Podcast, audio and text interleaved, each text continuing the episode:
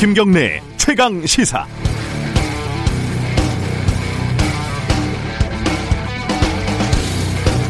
검언유착 의혹에 이어서 이번에는 권언유착 의혹이 제기되고 있습니다.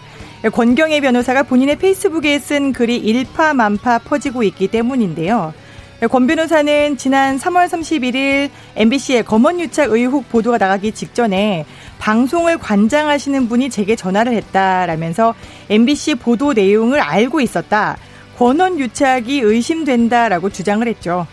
그리고 나서 이제 기억에 오류가 있었다. 통화 시점은 MBC 보도 뒤였더라라고 정정은 했지만 방통위원장이 통화에서 한동훈 검사장을 쫓아내야 한다라고 말했다면서 또 의혹을 제기했는데요. 오늘 아침 언론을 보니 제목들이 다 비슷합니다. 예, 권경의 변호사 일방의 말에만 따옴표가 쳐져 있습니다. 기자로서 저는 의문이 생기는데요. 왜 3월 31일에 이를 지금 페이스북에 올린 걸까? 방통위원장이 한동훈 검사장 이야기를 하기 위해서 굳이 그 밤에 전화를 한 걸까? 통화 내용이 맞다고 방통위원장도 동의를 하고 있나? 그런데 어떤 기사를 봐도 권 변호사와 직접 통화를 했다 혹은 만나서 이야기를 들었다라는 내용은 없더라고요. 방통위원장이 전화한 이유는 참고로 권 변호사가 MBC 사장이 낙하산이다라고 페이스북에 올렸기 때문이라고 합니다. 설명하기 위해서였다는 거죠. 검언유착, 권언유착 둘 다 사라져야 하는 관행 맞습니다. 사실관계 당연히 규명되어야죠. 그런데 권언유착을 특검해라, 국정조사해라라고 미래통합당이 나서는 걸 보니까 세월호 참사 당시에 청와대 이정현 수석과 KBS 국장의 통화가 떠오르는 건 왜일까요? 김경래의 최강시사 여름특집 오늘 진행을 맡은 저는 저널리즘 토크쇼 제의를 만들고 있는 KBS 김양순 기자입니다.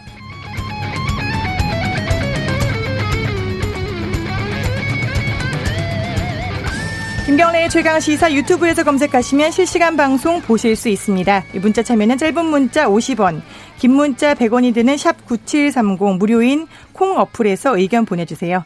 오늘 일부에서는 새로운 혁신의 길 모색하고 있는 정의당 청년 정치의 목소리, 예, 정의당 혁신위 강민진 대변인부터 연결 들어보겠고요. 예, 이재용 삼성전자 부회장에 대한 검찰의 기소 여부 결정 초읽기가 들어갔죠. 기소 유예 가능성 벌써 솔솔 나오고 있습니다. 이 얘기 더불어민주당 박용진 의원과 2부에서 짚어보겠습니다.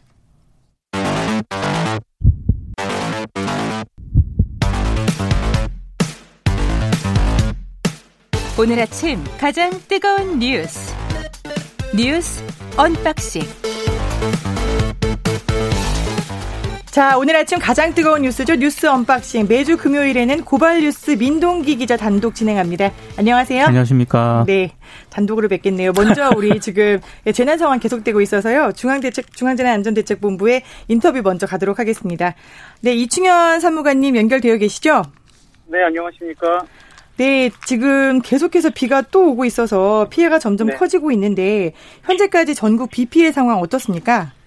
네, 비 피해 밤사이 추가 사망자는 없으셨습니다. 너무 다행인데요. 일단 인명 피해는 사망 17분, 실종자 10분, 그리고 부상 7분으로 집계되고 있습니다. 의암댐 그 선박 전복 사고 관련해서는요, 사망 1분, 실종 5분인데 이분들은 자연재해로 인한 직접적인 사인으로 분류하지 않고요. 순환사고자로 따로 분류하고 있습니다. 어, 이재민 같은 경우 6개 시도에 1,447세대 2,500분이고요. 일시대 피자는 1,937세대 4,721분입니다. 시설 피해도 6,162건이 있는데요. 어, 이 부분 다 어, 지금 현재 66.3%가량 복구를 보이고 있습니다. 네, 피해가 많이 발생하고 있는데 복구도 좀 빠르게 이루어지고 있다라고 보이네요. 지금 강수위가 네. 계속 상승하고 있는데 댐 방류도 계속되고 있어서 물에 많이 잠기고 있고 도로가 또 침수돼서 통제되고 있는 곳도 있는데요. 네, 그렇습니다.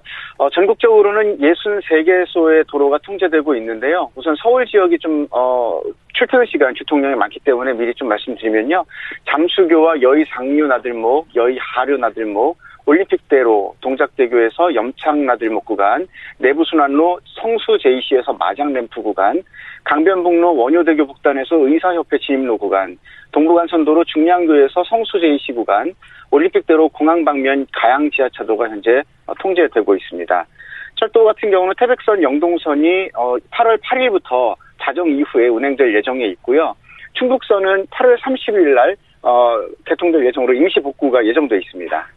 네, 도로 피해 있으신 분들은 이제 운전하시기 전에 좀 주의하셔서 가시면 좋겠고요. 도로가 침수됐다, 내가 운전하고 있는데 그러면은 네. 운전자들은 좀 어떻게 하면 좋을까요? 가장 중요한 수칙은 첫 번째 물이 참, 침수되고 있는 현장이 보인다 그러면 그곳을 절대 진입하시면 안 됩니다. 이게 첫 번째 철칙이고요. 아예 진입을 하면 안 되는군요. 그럼 차를 그렇죠. 멈춰야 되나요? 거기서? 예, 통제하는 사람이 있든 없든 눈앞에 물이 차 있는 것이 보이면 절대 지나가시면 안 됩니다.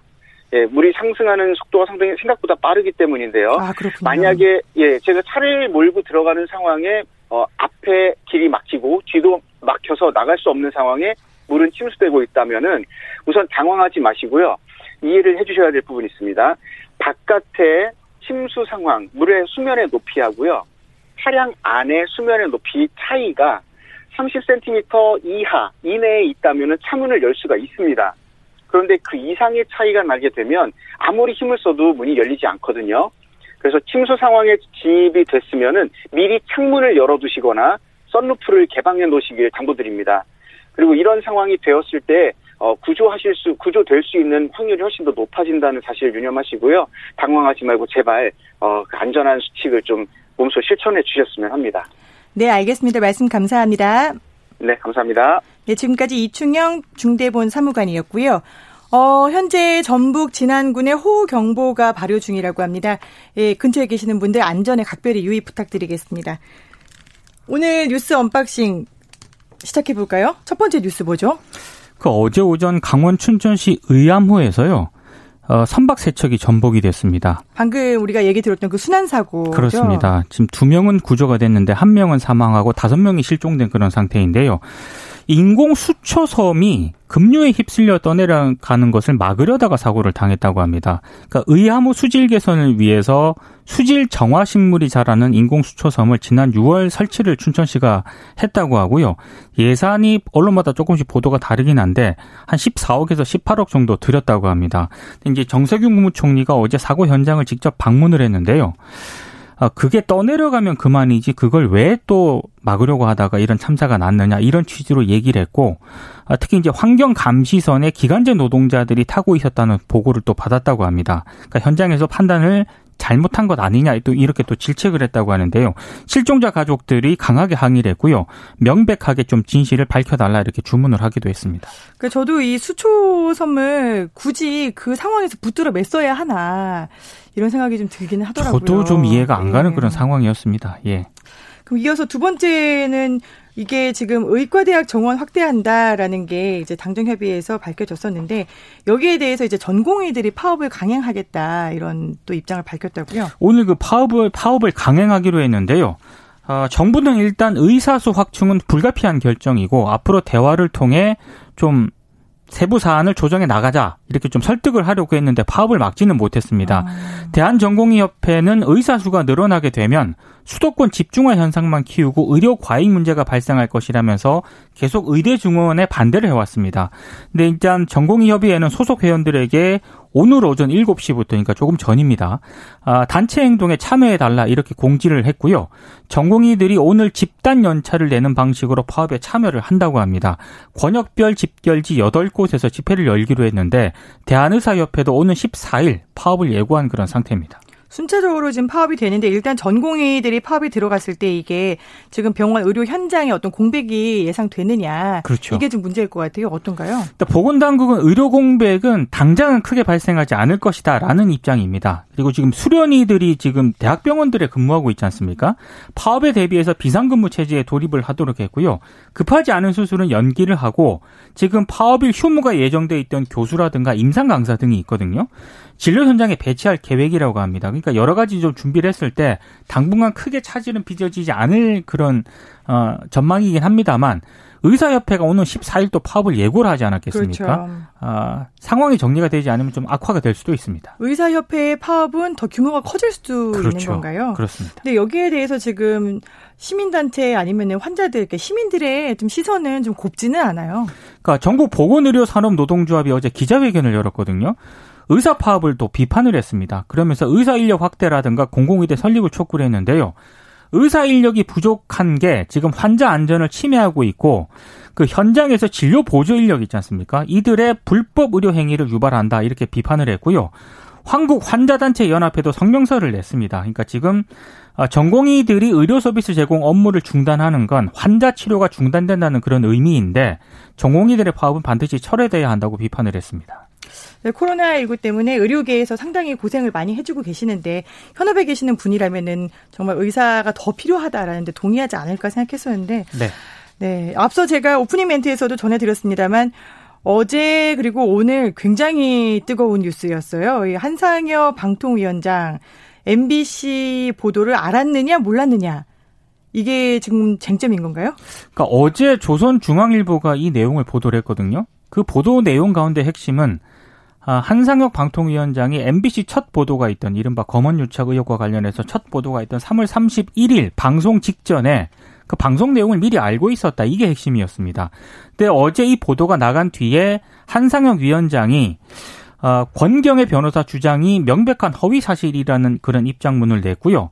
어, 그러면서 MBC가 아, 지난 3월 31일 그 검언유착 의혹을 보도하기 전이 아니라 통화를 한 게 그 뒤인 밤 9시 9분에 통화를 했다 이러면서 통화 내역이 남, 담긴 사진을 공개를 했습니다. 그러니까 권 변호사가 주장한 MBC 보도 사전 인지설이 사실과 다르다는 점은 이미 입증이 됐습니다. 저는 좀 이상한 게 이게 일부 신문에서는 권경혜 변호사의 주장만 가지고 이제 한상혁 위원장이 MBC 보도를 미리 알고 있었다라고 네. 했는데 여기에 그럼 한상혁 위원장의 반론이나 이런 취재는 안 했나 봐요? 한상혁 오보, 위원 오보잖아요, 오보. 오보였죠, 사실상. 한상혁 위원장이 아니다라고 해명을 하긴 했는데 그 해명을 기사에 넣긴 했는데 제목이라든가 이런 걸 보면은 거의 권경의 변호사 입장만 이게 많이 반영이 됐고요.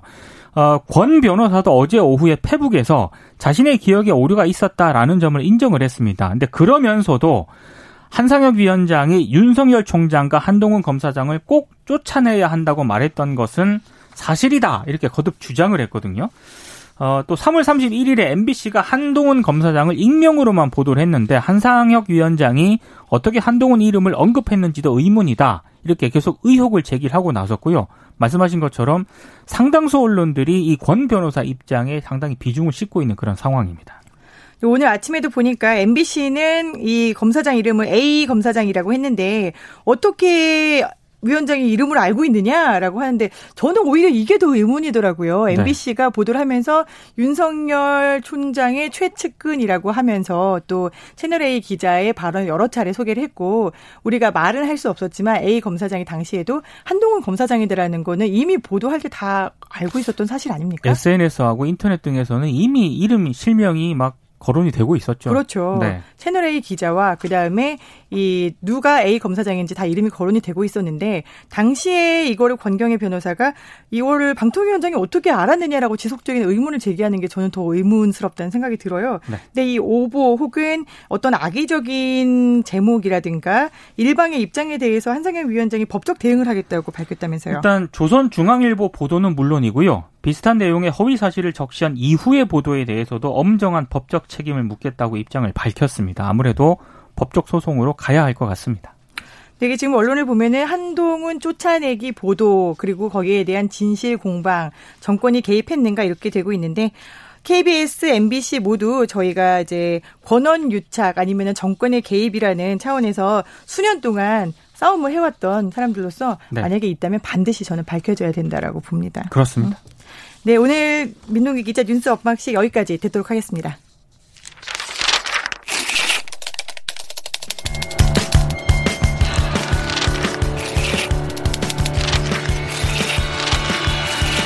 민동기의 저널리즘 M.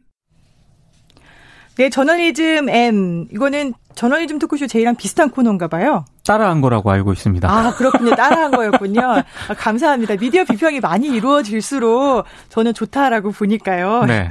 그러면 오늘은 어떤 주제로 저널리즘 M 진행을 하실 건지. 그 유호정 의원의 원피스 논란을 좀다 가져왔는데요. 이거 언론들이 너무 많은 기사를 쏟아내서 좀 얘기는 안 하고 싶었는데 언론 보도 문제점을 좀 지적을 하고 넘어가야 할 것 같습니다. 사실 엄밀히 말해서 논란을 만들어낸 것도 언론이고 논란이라고 보도하면서 더 많은 문제점을 양산한 것도 언론인 것 같습니다. 네, 저도 이 류호정 의원의 원피스 논란에 어, 힘입어 혹은 이제 응원을 하기 위해서 오늘 원피스를 입고 왔습니다. 네네. 이게 처음에는 분홍 원피스로 시작을 했는데 이제는 빨간 원피스라고 또 제목이 더 자극적으로 네. 써졌더라고요. 네. 그래서 빨간색은 아니고 비슷한 계열의 원피스를 입고 왔는데요. 상반신만 보여드릴 수 있어서 보이는 라디오에서는 보이시겠죠? 예, 이 정도만 보이실 수 있지만 원피스라는 게 여성들이 입고 다니기에는 전혀 문제가 없는 복장이다라는 네. 거를 보여드리고 싶습니다. 네. 근데 이게 어떤 문제점들이 있던가요? 첫 번째는 보도를 빙자한 성희롱입니다. 그 요정 의원 본회의장 사진이라든가 함께 류 의원을 조롱하고 성적으로 비하하는 게시글들이 인터넷 등에서 잇따랐거든요. 근데 언론도 예외가 아니었습니다. 사실 성적으로 비하하는 글을 인용할 때는 언론들이 굉장히 신중해야 하지 않겠습니까? 근데 일부 언론이 이런 현상을 비판하는 그런 기사를 실으면서요. 문제가 될 만한 그런 표현을 제목에서 그대로 인용을 하기도 했거든요. 너무 저는 심하더라고요. 저는 직접 언급은 하지 않겠습니다만 네. 뭐 조선일보라든가 이런 언론들의 보도를 보면 제목에 이걸 너무 많이 인용을 하고 있습니다. 그래서 일부 언론 같은 경우에는 기사 본문에도 성희롱성 발언이라든가 비난을 자세히 또 언급을 했거든요. 이럴 필요까지는 없는 것 같습니다. 저는 이게 사실 어떻게 보면은 어 문제가 되는 발언을 공격하는 척 하면서 문제가 되는 발언을 오히려 더 확산시키는 그런 언론의 행태가 더 심하다는 생각이 그러니까 들더라고요. 비판하는 척을 하긴 하는데 오히려 접근 방식을 보면 굉장히 성전적이라는 생각이 좀 들고요. 그리고 이건 제 개인 생각인데 정치적 의도도 좀 다분히 있는 것 같더라고요. 사실 그 민주당 당원 그 페이스북 페이지에서 이런 정의록성 글들이 좀 많이 나왔거든요. 많이 나왔죠. 그래서 보수 언론들이 이 친문들이 류 의원 조롱에 앞장서고 있다는 점을 많이 부각을 했습니다. 근데 이것 못지않게 사실 일베 게시판이라든가 SNS 등에서도 어, 조롱과 비난은 이어졌는데 보수 언론이 주목한 건 민주당 그 게시판이었습니다. 그러니까 이거는 상당히 민주당과 정의당의 갈등 구로를 좀 만들려고 했었던 것 아닌가 이런 의혹이 제기되는 그런 대목입니다. 지금 뭐 민동기 기자가 소리를 내서 읽지는 않으셨습니다만 제가 읽어 드릴게요. 이 조선일보가 어 류호정 분홍 원피스 입고 등원에 뭐 따옴표를 쳐서 티켓 다방이냐 돈 없는 비난 이렇게 조선일보가 썼는데 이 티켓 다방 류에 어떻게 뭐 다방이냐 아니면 뭘 배달하러 왔냐 이런 류의 댓글들을 언론들이 많이 인용을 했고요. 지금 말씀하신 대로 제가 보면은 이 더불어민주당의 당원 페이스북 페이지 그리고 일베 게시판을 쭉 봤어요. 봤더니 이제 일베 게시판이나 어떤 당원 모임의 페이스북이나 어떻게 보면은 성적인 조롱이 둘 다 있습니다. 네. 있는데 이제 좀 차이점이라면은 당원 게시판에서는 중간중간에 이러시면 안 된다. 그렇죠. 예. 우리가 예. 왜 외모 얼평을 하느냐라는 각성의 글들이 보이거든요. 네. 각성의 글들이 분명히 보이는데 이 민주당의 게시판을 인용을 하면서 이런 각성의 글이나 말리는 글들은 싹 빼놓고 가장 가장 자극적인 가장 돈 넘은 비난만 인용을 했다는 점. 네. 그리고 오히려 더 수위가 넘나드는 그리고 위험한 발언들은 일베 게시판에 훨씬 많았고 거기에서는 어떻게 보면 말리는 듯한 내용도 없었음에도 불구하고 네. 일베 게시판에 대한 인용은 전혀 없었다는 점. 그렇습니다. 이걸 보면은 어떤 선택이라는 언론의 선택이라는 게 정치적인 목적도 좀 있었다라고 보시는 거죠. 네. 근데 여기에다가 하나를 더 보면은 저도 오늘 아침에 봤는데 이게 완판이라는 기사가 있더라고요.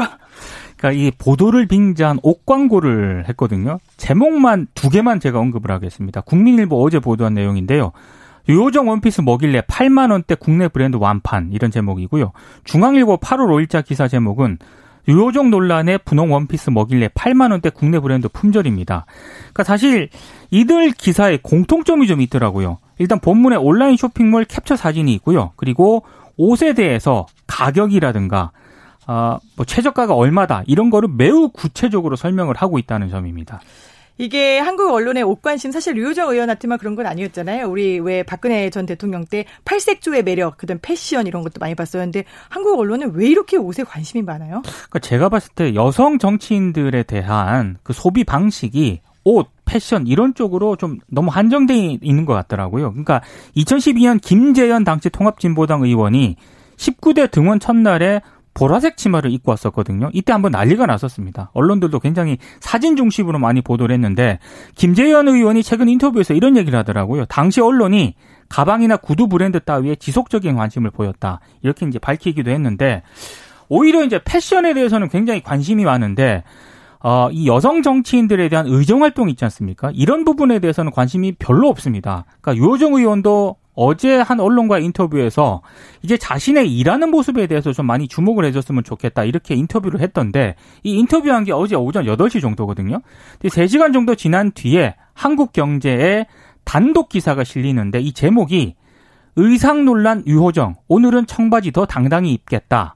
이런 제목입니다. 오늘은 더 당당히 입겠다가 단독이군요. 이게 네. 단독을 붙이는 게 온당한지도 의문이지만 의정 활동에 대한 언급이나 평가가 이 기사에 전혀 없었다는 점이 더 저는 더 문제인 것 같은데요. 특히 언론이 여성 정치인, 특히 젊은 여성 정치인을 소비하는 방식은 상당히 좀 문제가 있는 것 같습니다. 네, 지금까지 고발 뉴스 민동기 기자였습니다. 감사합니다. 고맙습니다. 네, KBS 일라디오 김경래의 최강 시사 듣고 계신 지금 시각 7시 40분 50초를 지나고 있습니다.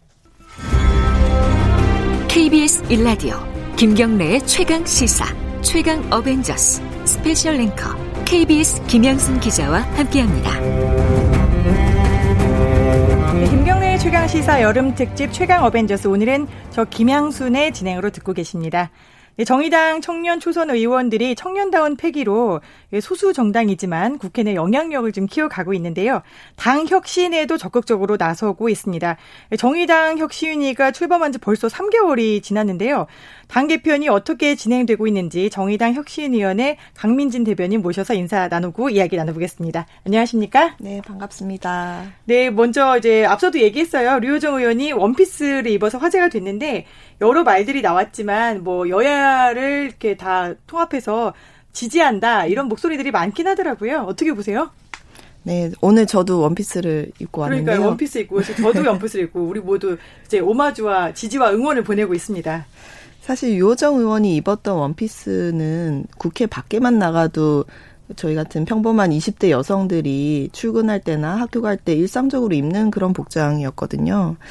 이 국회의원들이 평범한 사람과 비슷한 복장을 하는 것이 무엇이 문제겠나 그런 생각을 하고 오히려 출근할 때 양복을 입고 정장을 입고 출근하는 직업군 그리고 그런 계층에 속하는 국민이 전체의 몇 퍼센트나 되겠나. 어, 국민을 대표하는 국회의원들이 국민의 다양성만큼 그런 다양한 복장을 하고 국회 등원하면 좋겠다라는 생각을 합니다. 그 찾아보니까 1970년에 이미 신한국당 김영선 의원이 원피스를 입고 국회에 가서 화제가 된 적이 있더라고요. 1970년이요? 네. 우리가 지금 몇 년인가요? 아, 굉장히 50년 동안 네. 같은 논란을 반복하고 있는 거네요. 네, 이 반세기가 지난 지금에도 이런 논란이 있다는 것 자체가 요즘 말로 하면은 우프다고 하죠. 네, 그런 것 같습니다.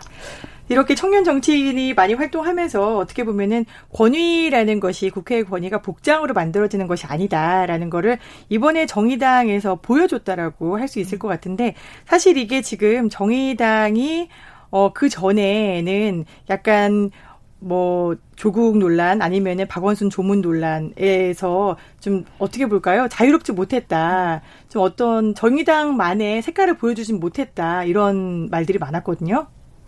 어, 이제 말씀하신 그런 어, 어떤 사회적 논란이 됐던 부분들에서 사실 정의당의 어, 청년 국회의원들을 비롯해서 청년 세대들은 조금 다른 목소리를 내왔던 부분이 있습니다.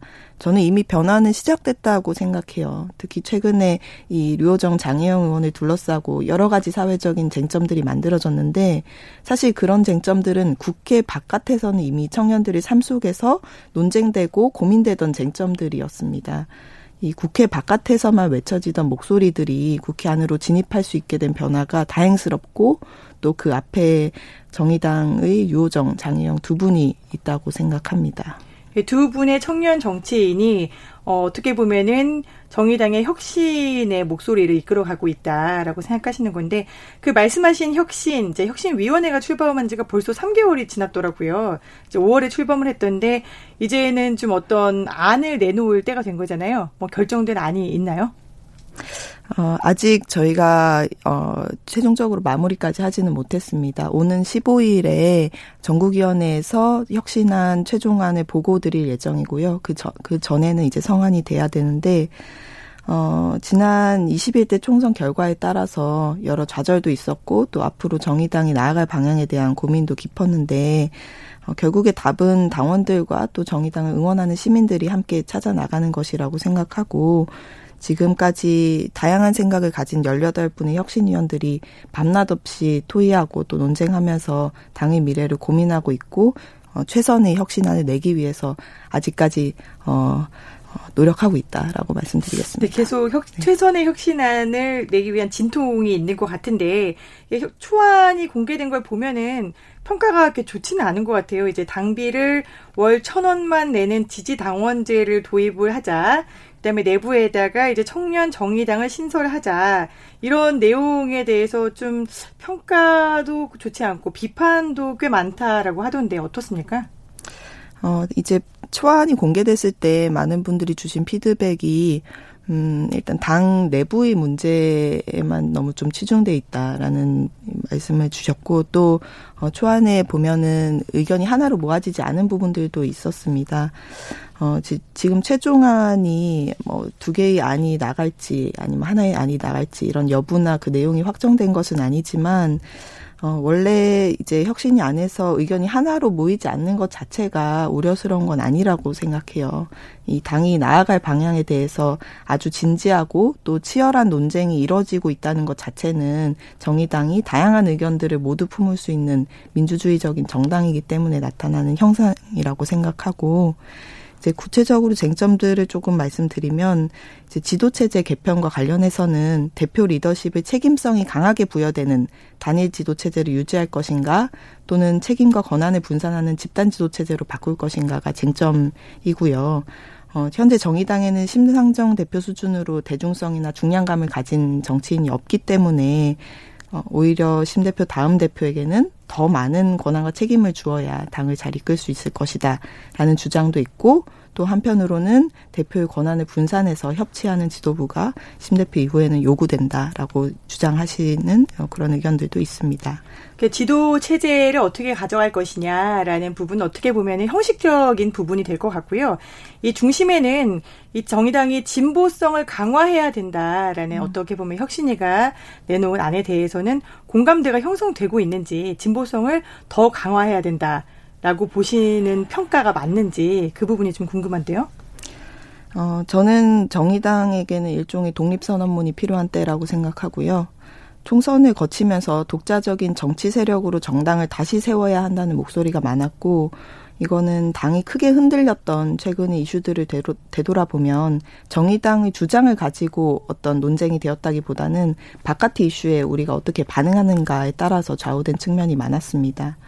결국의 문제는 정의당이 스스로 본문을 쓰는 정당이 될 것인가 또는 남의 글에 댓글을 다는 정당이 될 것인가라는 문제라고 보고요. 지금 정의당은 그런 방향으로 조금씩 자기 자리를 잡아가고 있다고 봅니다.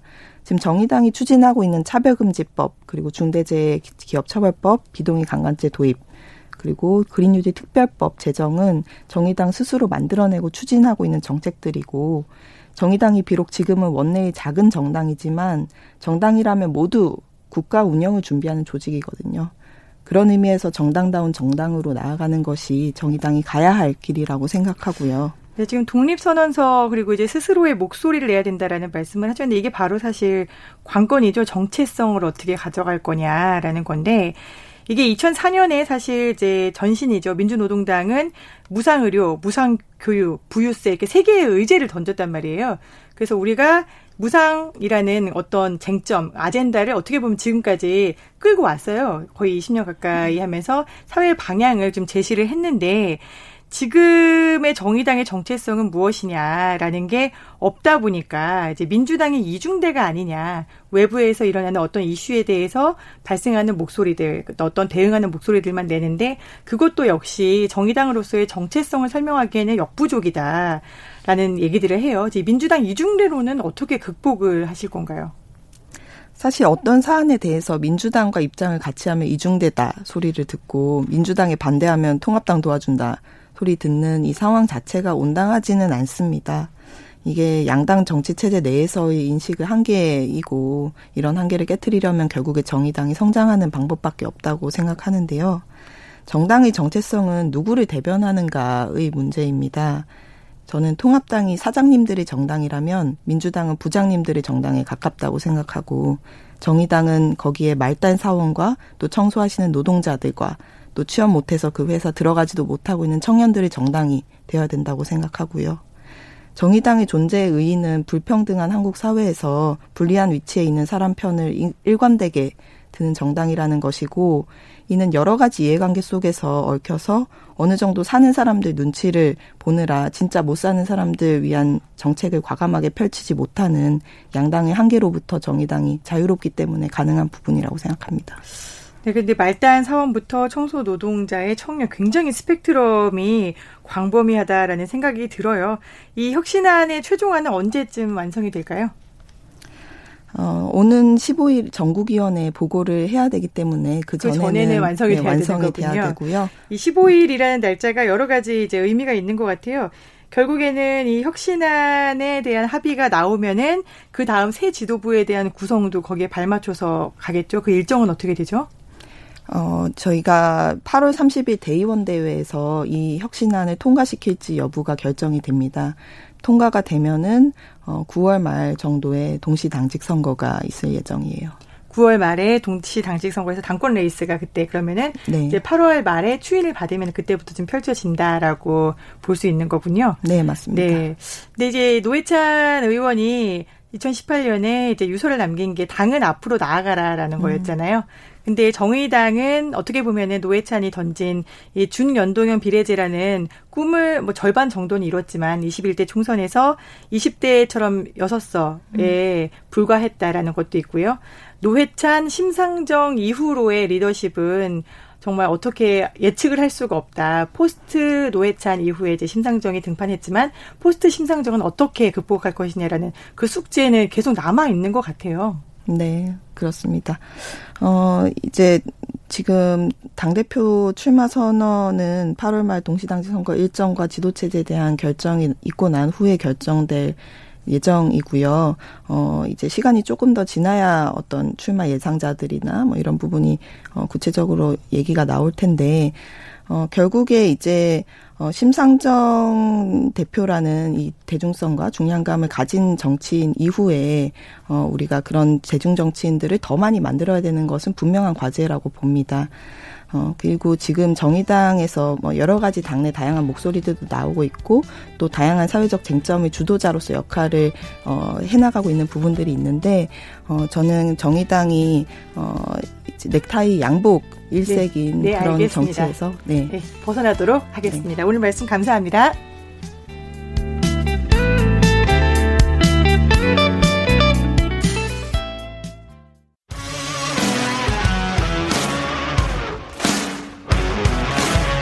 뉴스타파 기자 김경래 최강 시사.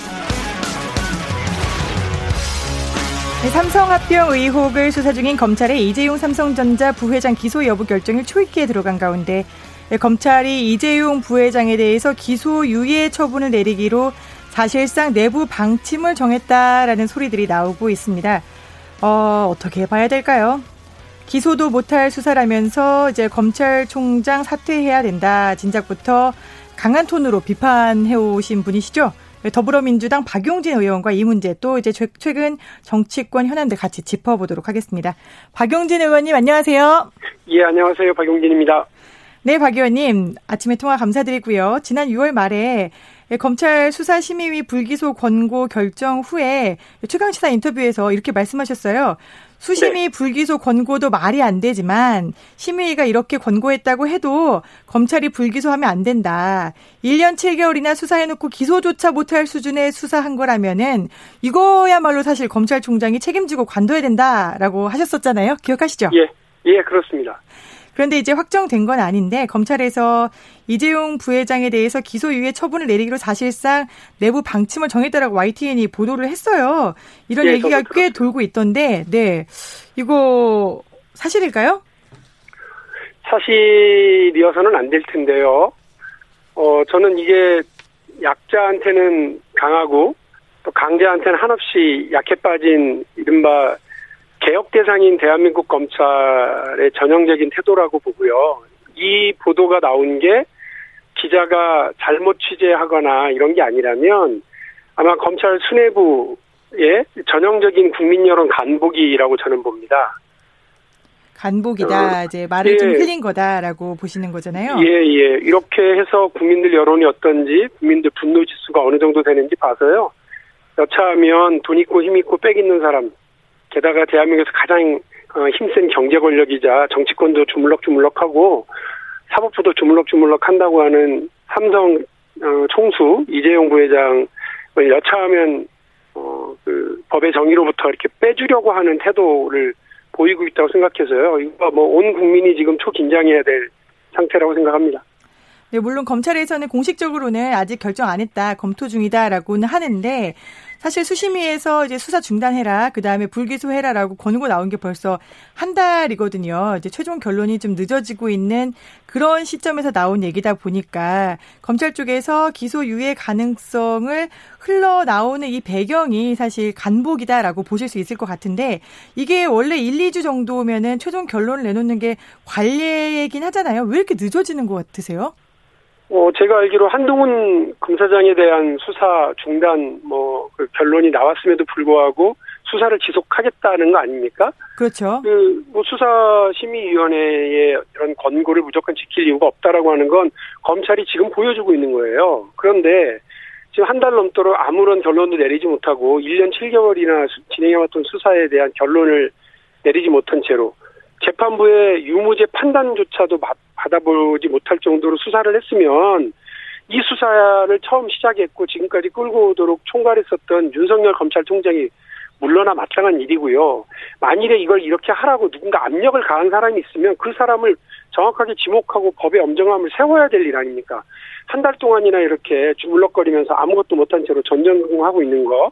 게다가 만일에 어제 보도 나온 것처럼 어, 기소유예다라는 식으로 어, 사실상 이재용 봐주기를 해준다고 하면 이거는 그야말로 거학을 물러, 물리치기는커녕 기소 독점권이라는 자기들의 특권을 악용해서 거학을 거학의 범죄를 눈감아주는 일 아닙니까? 이건 대한민국 검찰의 최대 치욕이자 범죄 범죄에 준하는 일이라고 저는 생각을 합니다. 검찰의 최대 치욕이 될 수 있는 일인데도 불구하고 이 YTN의 어떤 기소 유예 가능성이 있다라는 보도에 대해서 언론은 여기에 대해서 아예 그냥 딱 지금 어떻게 보면은 입을 씻고 있는 그런 상황이에요. 이 상황 다루고 있지 않거든요. 저희가 네. 전현진 토크쇼 제의에서도 윤석열 위에 이재용이다라는 얘기를 한번 한 적이 있었는데 언론 네. 보도를 보면은 검찰이 간보기 한 게 어떻게 보면은 이거 괜찮은 것 같은데 이런 답변을 주고 있다라는 생각마저도 좀 들어요. 기소 유예에 대한 우려가 진짜 많이 가중되고 있는 것 같습니다. 기소유예라고 하는 거 법률적으로 검찰이 조사라 수사를 해봤더니 죄는 있는데 그 수준이 예, 본인이 반성도 하고 수준이 그렇게 높지 않으니까 어 그냥 이렇게 기소를 하지 않고 유예 처분한다 이러는 겁니다. 그러니까 죄가 가볍거나 아니면 죄를 지은 사람이 반성을 하거나 해서 특별히 재판까지 가서 다뤄야 될 그런 실리가 없는 경우를 그렇게 처리하는 거거든요. 근데 이게 지금 그렇습니까? 대한민국 경제에 얼마나 큰 피해를 줬고 이 문제를 둘러싸고 삼성에서 무려 8명이나 형사처벌을 받은 사건이고요. 또 더 나가서 대한민국 경제의 기본을 흔드는 자유시장 어, 시장 경제의 기본을 흔드는 어, 분식 회계를 저지르고 그런 혐의가 있는 사람에 대해서 지위 지위 공무원 혐의가 있는 사람에 대해서 기소유예요? 아니 이게 지금 뭐 길 가다가 간단하게 누구한테 그뭐 심한 소리 한마디 한 정도를 가지고 그 형사처벌 요구받고 있는 게 아니잖아요. 기소 독점권 가지고서 이런 장난하라고 검찰한테 어 그런 권한을 준 게 아닙니다 국민들이. 근데 이거를 언론풍땅 국민 여론 떠보고 간보고 해서 대충 뭐 이렇게 무마하고 넘어갈 수 있다고 생각하는 한다면 저는 그 검찰의 그런 태도 자체가 어 국민들의 음, 뭐 분노의 대상이 될 수밖에 없다고 봅니다. 그러니까요. 말씀하신 대로 검찰이 만약에 1년 8개월 동안 이렇게 열심히 정말 수많은 사람들 다 조사해놓고 전방위 수사를 했는데 그 자신들이 벌여온 수사를 부정하고 최종 기소유예 결론을 냈다. 만약에 그러면은 이거는 어떤 의미일까요? 누가 이거 책임져야 되는 거 아니에요, 사실? 책임져야죠. 일단 윤석열 전 검찰총장이요.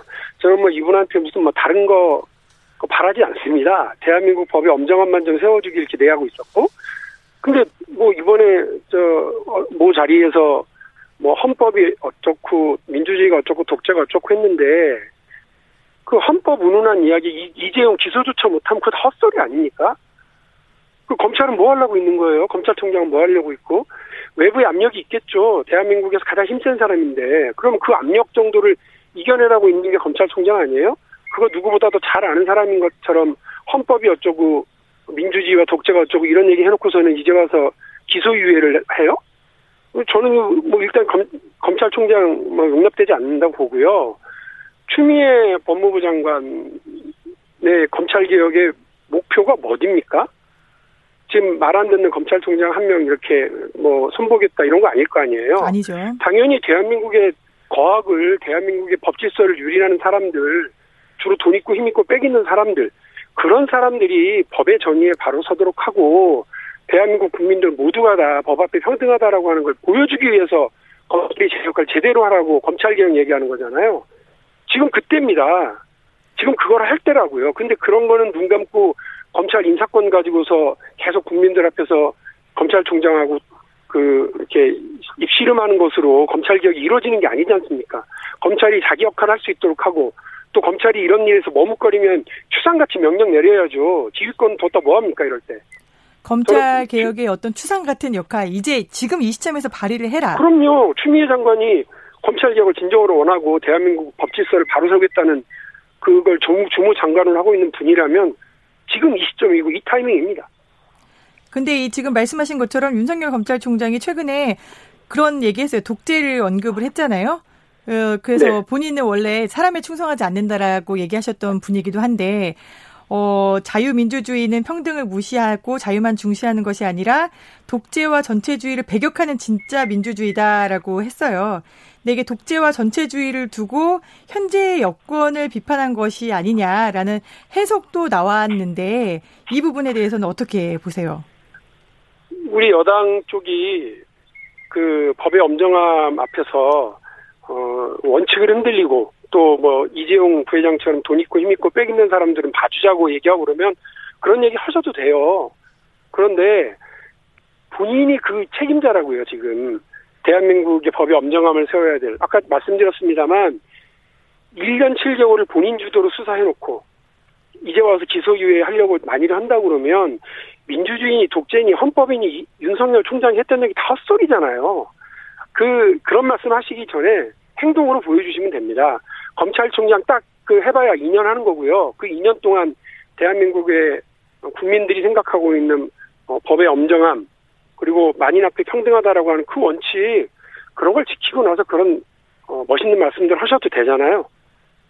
근데 만에 하나 지금 이제 그 멋있는 말씀을 하시고 나서 정치 권력에는 이렇게 세게 나가셨는데 경제 권력에는 좀 약한 모습을 보인다라고 하면은 여기에 대해서 추미애 법무부 장관이 하실 수 있는 일이 있을까요?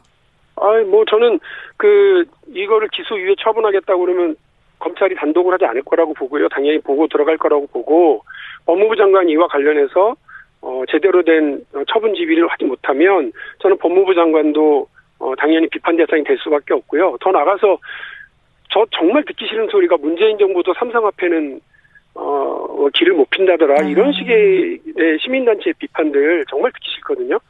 근데 만일에 검찰총장하고 법무부 장관이 이를 역할을 제대로 못하게 되면 이런 얘기를 꼼짝없이 문재인 정부가 들어야 되는 상황입니다. 그러니까 이 문제에 대해서 괜히 눈치 보고 이러지 마시고 원칙적으로 법과 원칙에 따라서 어, 죄 지은 사람은 정확하게 처벌을 받을 수 있도록 재판에 기소하시라고요. 검찰이 기소 검찰이 기소하지 않으면 다른 사람이 못하니까 이 말씀을 드리는 거고 검찰이 그 기소 독점권을 가지고 본인들 자의적으로 법의 잣대를 구부렸다 폈다 이렇게 하고 돈 있고 힘 있고 빽 있는 사람들은 봐주고 빼주고 눈 감아주고 이러는 건 어, 정말 음, 이거는 문재인 정부가 내걸었던 원칙적 방향하고 전혀 다르고 국민과 약속과 틀리니까 괜히 그런 오해 받고 비판받지 않도록 역할 똑바로 잘하시라 그 경고의 말씀을 다시 한번 드립니다. 살아있는 권력에 대해서 움츠리지 않겠다라고 했는데 이재용 부회장이야말로 살아있는 권력이다. 그리고 이제 거기에 대한 제대로 된 기소까지 이제 요청을 하시는 거고요. 어, 시간이 좀 있는데 저희가 다른 네. 정치적인 이슈도 좀 여쭤봐도 괜찮겠죠? 네, 네. 지금 일단 정치적으로 봤을 때 통합당에서는 윤석열 총장을 대선 주자로 생각할 수 있다라는 뜻도 지금 내비치고 있거든요. 김종인 비대위원장이 최근 한 언론과 인터뷰에서 어, 윤 총장과 대선 주자급의 회동이 가능하겠냐라고 했더니 그거는 검찰총장 본인 의사에 달려 있다라고 언급을 했어요. 사실 검찰총장이 정부에서 임명한 사람인데 현 정권에서 임명한 검찰총장을 야당에서 대선 주자급으로 생각한다. 그 의지에 달려 있다라는 이런 암시가 사실 좀 재밌거든요. 어떻게 보고 계시나요? 그 얼마나 사람이 없고 딱한 상황이면 저 현직 검찰총장 업어다가 그 자신들의 대선 주자로 키우겠다 그런 말씀을 하시겠습니까? 참 그 미래통합당의 딱한 사정을 그냥 보여주는 말씀이다 이렇게 생각을 하고요. 어, 검찰 현직 검찰총장이 어, 정치적 논쟁의 한복판에 서는 것 자체가 불행, 불행한 일이라고 보고요. 또 현직 검찰 총장이 어, 뭐 야당의 대선 주자로 오르 어, 문의되는 것조차도 어, 조심스럽게 봐야 될 문제라고 저는 봅니다. 그래서 윤석열 총장도 그런 오해를 살 만한 일 어, 하시지 않았으면 좋겠고 야당도 그렇고 뭐 괜히 이 저 현직 검찰총장을 정치 중립의 어 그 공간에서 저 끌어내서 괜히 전 정쟁의 한 복판에 세우는 건 서로 그 자제해야 될 일 아닐까 이렇게 생각을 합니다. 지금 윤석열 총장이 해야 되는 건 그런 정치 마당에 기웃거리는 게 아니라 어, 경제 권력, 재벌 권력들에게 분명한 어, 원칙을 세우는 게 우선이 아닌가 이런 생각입니다. 그러니까요. 그런데 윤석열 총장의 최근 발언이 사실 좀 정치적으로 비치는 거는 사실이긴 하거든요. 그러다 보니까 민주당과 여권 외곽에서는 뭐 이제 물러나야 된다, 탄핵해라, 징계해라, 아니면은 어제 김두관 의원은 심지어 해임안까지 촉구를 했는데 우리 박 의원님께서는 지금 윤석열 총장이 빨리 해야 될 일이 있는 거잖아요. 추상같이 권력을 그쵸 예, 예. 발휘해야 될 일이 있는 건데 해임안 촉구하고 나서는 부분 이런 거는 좀 어떻게 보시나요? 그냥 원론적 부분으로 그냥 치부하고 넘어가는 게 맞을 것 같아요. 윤석열 총장의 그 원, 뭐, 원론적인 입장에 대해서 더 이렇게 뭐 왈가왈부하는 게 정치적 논란만 키우고 남는 건 없는 것 같고요.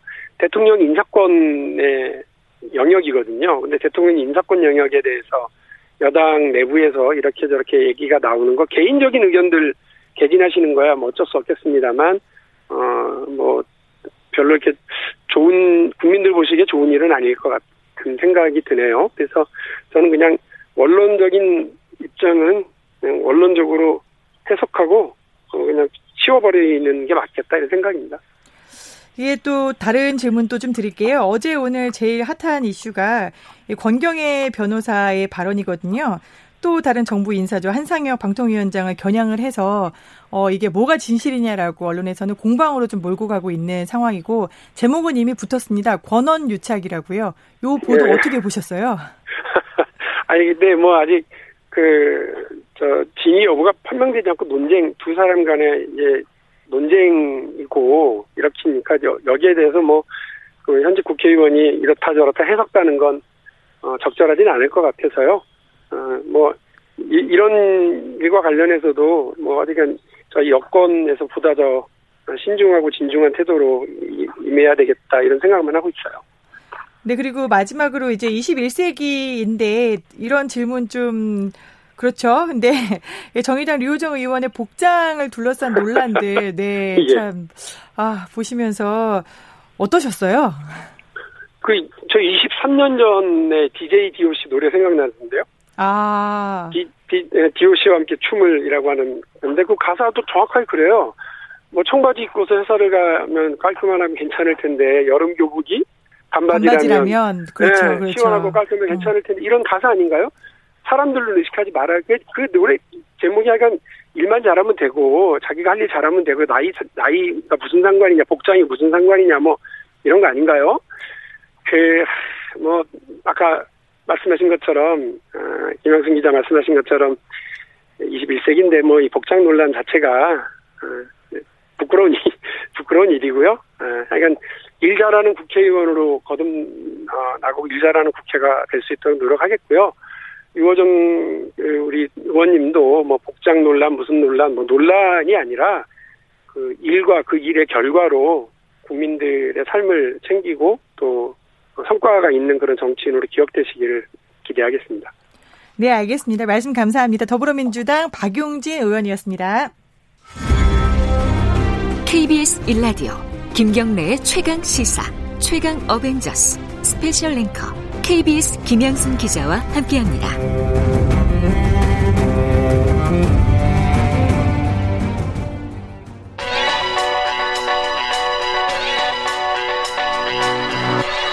최강 시사 윤태곤의 눈. 뉴스의 이면과 행간까지 꿰뚫어보는 윤태곤의 눈, 윤태곤 실장님 나와 계십니다. 안녕하세요. 네, 안녕하세요. 네, 어제 진행하시는 거 잘 들었습니다. 네, 감사합니다. 네, 민주당하고 통합당, 양당 지지율이 이제 붙었다. 붙었다는 게 거의 비근해졌다. 그렇죠. 이런 얘기인 거죠? 네. 좀 먼저 설명을 드리면은 여론조사 업체 리얼미터가 TBS 서울교통방송이죠. 여기 의뢰로 지난 3일부터 5일까지 전국 18세 이상 유권자 1,510명을 대상으로 조사를 했어요.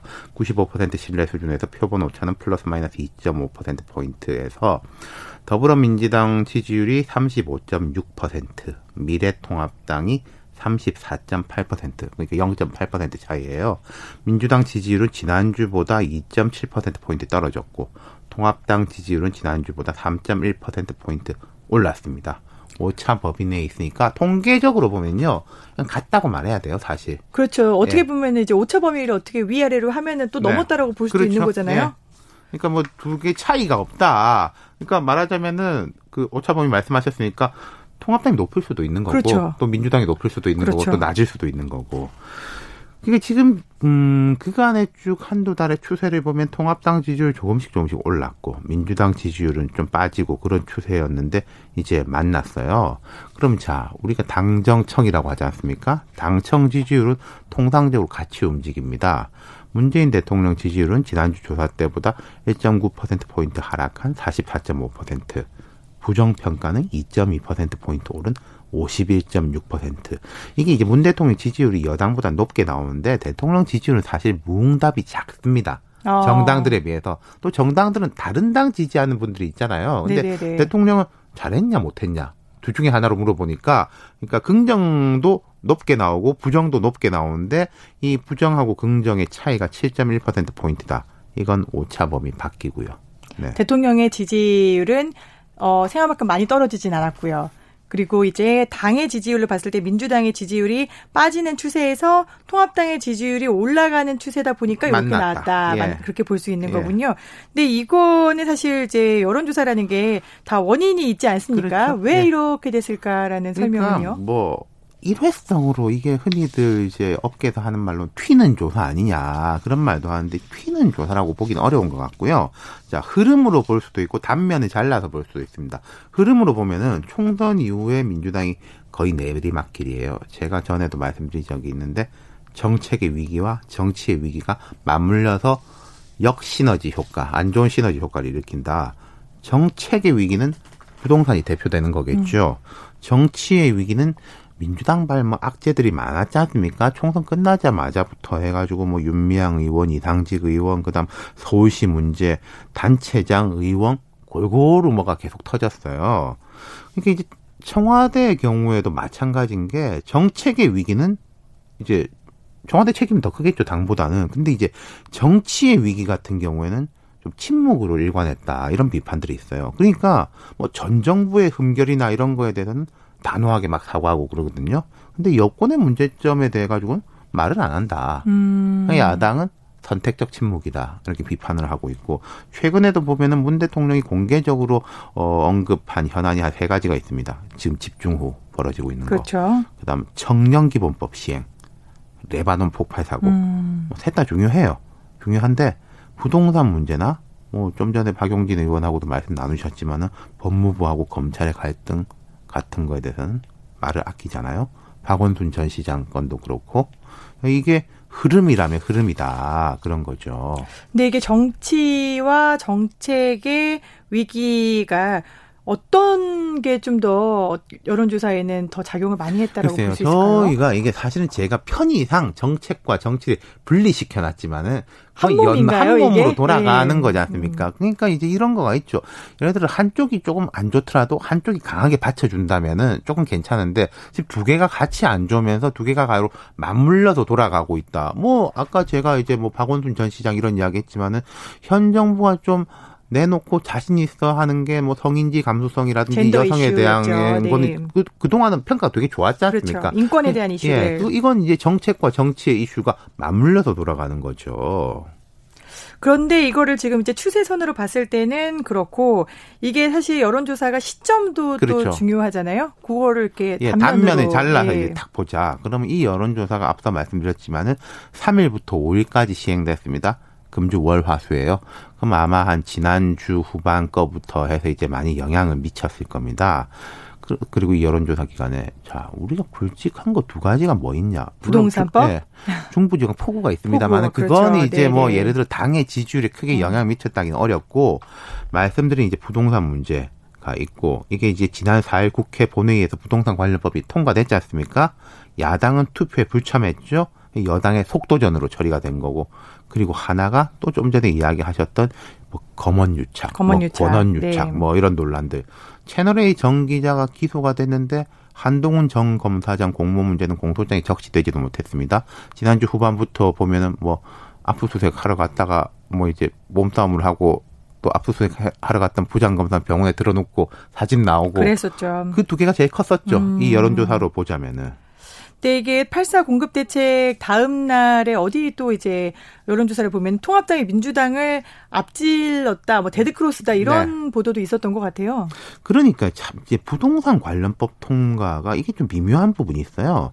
여당 입장에서는 우리 지지층의 이제 요구를 받아들여 가지고 강하게 책임 있는 모습을 보인 거 아닌가 이렇게 하는데 일단 절차적인 거하고 내용적인 걸 따- 따져보면은 절차적인 부분에 대해서는 여당 의원들도 좀 아쉬움을 인정하는 면들이 음. 있죠. 그리고 내용적인 면을 보면 아직 여론이 완전한 판단이 내린 것 같지 않아 보이는데 이런 거 있죠. 이거 나오자마자 서울시에서 음, 안 됩니다. 그렇죠. 그다음에 민주당 또뭐 단체장 의원들이. 이 우리 동네 네. 안 그래도 많은데 우리 동네 음. 웬 말이냐. 그럼 이런 게 보통 이제 뭐 강남 주민들을 비판할 때 했던 왜 우리만 가지고 하냐라는 그거하고 이제 유사한 모습을 보였다. 그게 좀 좋아 보이진 않았다는 거죠. 근데 이런 면도 있습니다. 만약에요. 여당이 부동산 우리 이제 강력한 특단 대책을 하겠다. 말은 계속 했지 않습니까? 근데 이번 국회에 올려놓고 처리하지 못하고 질질 끌었다면 더 안 좋을 수 있을 거예요. 지금보다. 그러니까 지금 네. 이게 별로 반응이 썩 좋지는 않은데 그렇게 끌고 가는 모습을 보였다면 이거보다 더 떨어졌을 수도 있다. 그나마 최악은 막았다. 아, 그런 지금 현재 단계에서는 그런 판단은 좀 보셔야 될 거예요. 그리고 이제 하나 짚어둘 게 있는 것이 있습니다. 지금 민주당의 지지율과 관련해서요. 민주당 전당대회 중이잖아요. 아, 그렇죠. 잊고 있었어요. 네. 정말. 코로나 때문이기도 하고 또 최근 며칠은 이 중부지방 폭우 때문에 좀 그렇기도 한데 그걸 감안해도 분위기가 너무너무 안 떠요. 당 대표 후보들이나 전당대회 후보들이 막 경론을 벌이고 우리가 이 방향으로 가야 된다, 저 방향으로 가야 된다라고 이제 논쟁을 하고 그러면은 조금 시끌시끌하지만 관심이 쫙 쏠리거든요. 이거 그렇죠. 흔히 이제 컨벤션 효과라고 그러지 않습니까? 그렇죠. 근데 경론 자체가 없어요. 음. 그리고 뭐 말하는 것도 처음에 최고위원 후보들이 조금 조금 이제 편차가 있었는데 이 말하는 사람이 저 말하는 사람 좀 다르게 그 폭을 넓혀가는 면이 있었는데 폭을 넓힌다는 것은 양면적 의미가 있는데 어떤 쪽에서 볼 때는 아니 one voice가 돼야 되는데 왜 딴소리 하냐도 되지만은 지금 민주당이 자 176석이지 않습니까? 그렇다면은 흔히 말하는 중도 우파에서 중도 좌파까지 지지 겹쳐 있, 넓혀져 있는 거예요. 그렇죠. 스펙트럼이 예, 넓어졌죠. 그럼 이 최고위원 후보들이 나온 사람들이 나는 약간 중도 우파 대변, 음. 나는 약간 중도 뭐 좌파 대변 이런 식으로 넓혀가야 되는데 점점 이제 같아지고 있는 거예요. 선명성을 드러내기 네, 위해서. 그러니까 이제 뭐 부동산 문제 같은 거 힘들지만 뭐 이렇게 가야 된다. 음. 지금 우리 정부 잘하고 있다. 이 야당이 잘못하고 있다. 전당대가 지나가면 지나갈수록 다 같은 이야기를 해가지고 얼굴 가려놓으면은 이게 누가 말한 건지 아, 잘 모르겠다. 말인지. 음. 그러니까 민주당이 이제 이 부분은 꽤 고민을 해야 될 것 같습니다. 네, 말씀하신 대로 지금 이제 8월 29일이 전당대회 네. 날이잖아요. 근데 흥행이 안 되고 있는데 이게 폭우도 그렇고 그 전에도 이미 코로나 때문에 그렇죠. 사람을 막 이제 네, 전당대회 이제 이런 말 집해서 현장에 할 수도 없는 음. 그런 상황이다 네, 요즘 보니까. 잘 아시다시피 유튜브라든지 또 민주당이 그런 부분에서는 강점이 있는 거잖아요. 팟캐스트, 유튜브 그렇죠. 이런 식으로 원래 강해 왔었죠. 그렇죠. 근데 그 음. 부분도 뭐 별로 안 보이고. 그래서 이게 민주당의 지지율이 이게 점점점 빠졌던 요인이 되게 많네요. 지금 듣고 보니까. 이게 안 좋을 때는 뭐 100가지, 1000가지 이유라도 될 수 있는 거죠. 네. 그럼 반대로 이제 미래통합당의 지지율이 오른 거는 왜 그럴까요? 꽤 많이 올랐죠. 어. 윤희숙 효과가 크지 않을까 싶습니다. 특히 이번 주에는 그간 자 통합당이 보여주지 못했던 모습 그리고 사람들이 아니 보수 야당도 이래야 되는 거 아니야라고 기대했던 모습들이 어떤 겁니까? 이념적 공세나 고성 지르지 마라. 좀 정책적인 부분에 또박또박 조목조목 비판하는 모습을 보여라. 거기 부합한 거잖아요. 형식적으로 보면. 뭐 내용적으로는 생각이 다를 수가 있지만은 그런 부분이 이제 컸던 것 같고 또 하나는 이게 통합당을 보면요. 소소하게 종종 계속 이어지는데 막말이나 색깔론이 옛날보다 줄었어요. 그러게요. 네. 이제 주사파, 뭐 주체 사상 네. 이런 게 있었는데 뭐, 금방 들어가더라고요. 그러니까 잘하는 거를 크게 잘한다기보다 못하는 부분을 덜 못한다. 아. 이게 큰 거고 그리고 요즘도 꽤 나오긴 하는데 음. 과거에는요 이런 막말이 문제가 되면 그게 뭐가 문제냐? 막 반박하고 그랬죠, 그랬죠. 막 이제 가세하고 네. 비슷한 아. 발언 이어주고 그랬는데 요새는 어 그건 문제다라고 하면 딱 끊습니다. 그 당사자도 입 닫고 거기에 대해 가지고 아. 뭐 뭐가 문제냐라는 사람이 없어요. 이게 뭐 김종인 효과인지 모르겠는데 이런 게 바로 변화한 모습이다라는 거죠. 저는 야당이 일단 장외에 안 나가고 이제 본회의장에 앉아 있으니까 그게 참 좋더라고요. 그렇죠. 뭐 반대를 하더라도 앉아서 반대를 하니까. 네. 앞으로 이 추세가 계속 이어질까요? 아니면 변수가 좀 있을까요? 그러니까 양당 하기 나름인데 다들 고민하고 있을 거예요. 특히 민주당은 부동산법 처리는 좀 이렇게 된 만큼 이제 야당하고 협치도 좀 강화하고 당 대표 바뀌면 좀 분위기 바꾼다 그러는데 뇌관이 있습니다. 네, 알겠습니다. 예. 말씀 잘 들었습니다. 윤태곤의 눈이었습니다.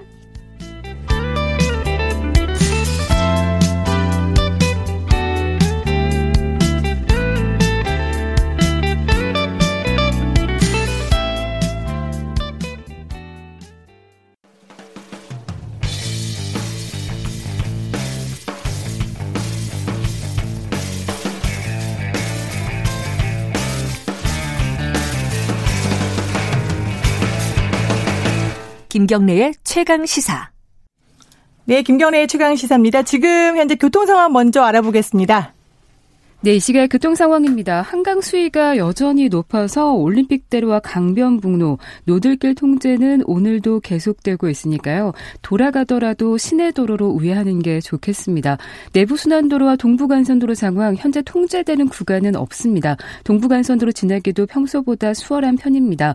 다만 내부순환도로는 강변북로 통제를 피해서 우회하는 차량들이 많은데요. 성산대교 쪽은 종암분기점에서 성산램프 쪽으로 정체고요. 성수분기점 방향으로는 성산램프에서 홍지문 터널까지 마장램프에서 성수분기점 쪽으로 막히고 있습니다. 잠수교 통제는 여세째 이어지고 있고요. 위쪽에 반포대교는 남단에서 북단 쪽으로 정체고요. 한남대교, 한강대교도 강북 쪽으로 정체가 심합니다. KBS 교통정보센터였습니다.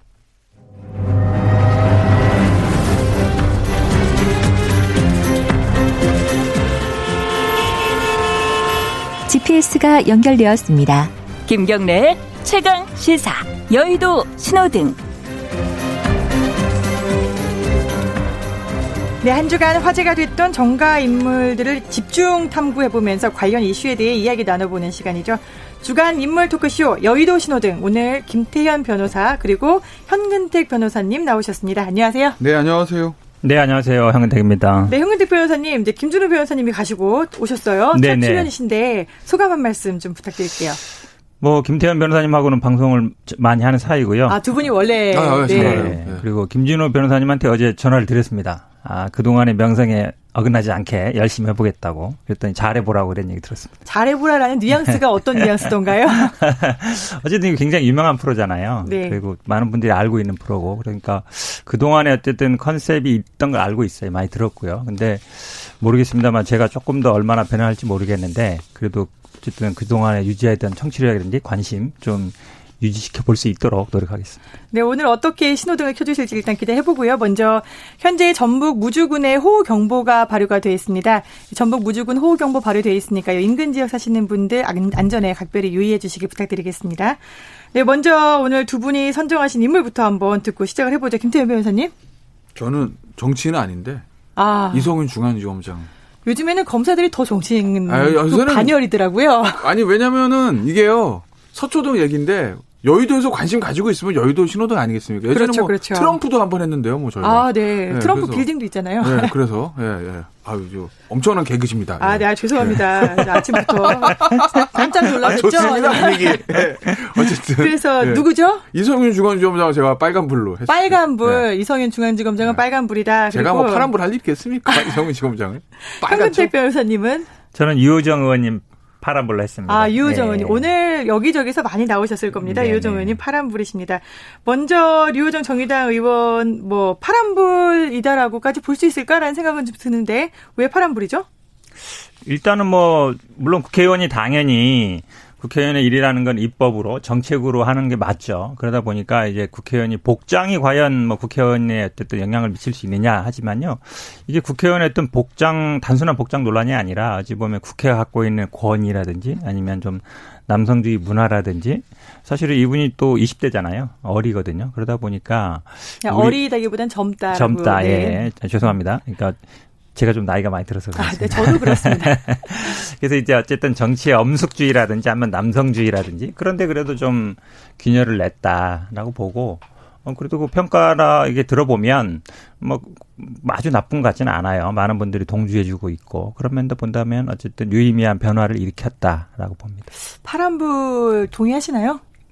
빨간불은 아니죠. 빨간불은 저는, 저는 파란불이라고 네. 보고 왜냐하면 말씀하신 대로 야, 국회가 뭐 이렇게까지 좀 그, 이런 문제를 가지고 심각하게 할 필요가 있어라는 그런 문제를 불러일으키고 일종의 세대 교체의 좀 상징처럼 된 측면들도 있어서 저는 이제 파란불이라고 보고 저는 근데 파란불, 빨간불을 떠나서 저는 이 복장이 이렇게 논란이 되는 이유를 정말 아직도 이해를 하지 할 수가 없고 이문 이걸 가지고 유호정 의원의 그 복장에 대해서 야 뭐 사실 저희가 방송에서 하는 그렇지만 뭐 온갖 얘기들이 있었어요. 무슨 정말 뭐 심했죠. 뭐뭐 네. 같다, 뭐뭐 음. 같다. 저는 그분 사람들이 유호정 의원의 복장에 대해 문제를 삼는 이유를 저한테 한 개라도 아, 저 납득을 시켜주시면 어. 제가 알겠습니다 할 것 같은데 저는 도무지 납득이 되지가 않아요. 아무리 그 사람들 입장을 선회해서 아 이런 시각으로 보니까 저렇게 보이겠구나라고 아무리 제가 이해하려고 해도 전 이해가 되지 않는다. 근데 이제 이게 뭐 진영의 문제가 아니라 속된 말로 보면은 저 민주당 여성 지지자들 분도 있었다는 것 같고 또 완전 극우 사이트 일모 사이트에서도 그런 그렇죠, 얘기가 나왔다는 그렇죠. 것 같고 그러니까 뭐 진영을 가리지 않고 그런 이제 비난을 좀 비판이 아니죠 그건 사실은 비난을 펴본었던 거거든요. 그건 전 도저히 납득이 되지 않는다. 근데 우리 언론이 네. 복장에는 관심이 많잖아요. 그렇죠. 어. 그러니까 이게 단순히 근데 그 진영의 논리는 아니라고 봐요. 왜 그러냐면 사실은 뭐 둘 다 변호사 일을 하지만 그러니까 국회라는 게 우리나라뿐만 아니라 외국도 항상 그렇습니다. 뭐 특히 영국이라든지 미국이라든지 이런 데 보면 항상 이런 논란이 돼요. 왜냐하면 어찌 보면 비슷한 게 이제 사법분대돼요.